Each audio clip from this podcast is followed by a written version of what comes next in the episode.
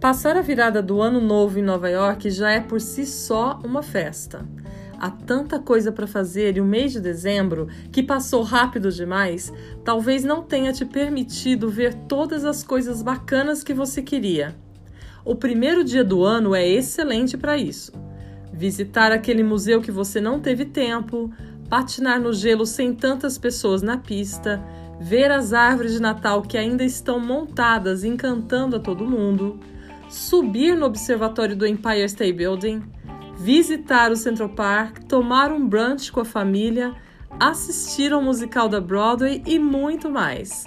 Até Times Square no dia seguinte da virada é interessante. E sabe por quê? Enquanto muita gente dorme, você pode aproveitar e caminhar pelas ruas de Manhattan com mais tranquilidade, sem aquele corre-corre do final do ano. Isso mesmo.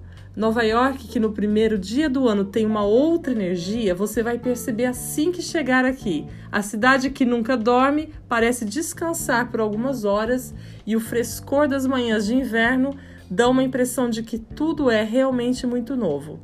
Quem nunca experimentou isso no primeiro dia do ano?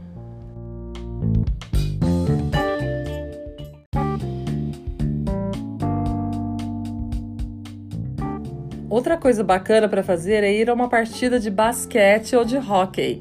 Os times Knicks e New York Rangers jogam em várias datas de janeiro no Madison Square Garden.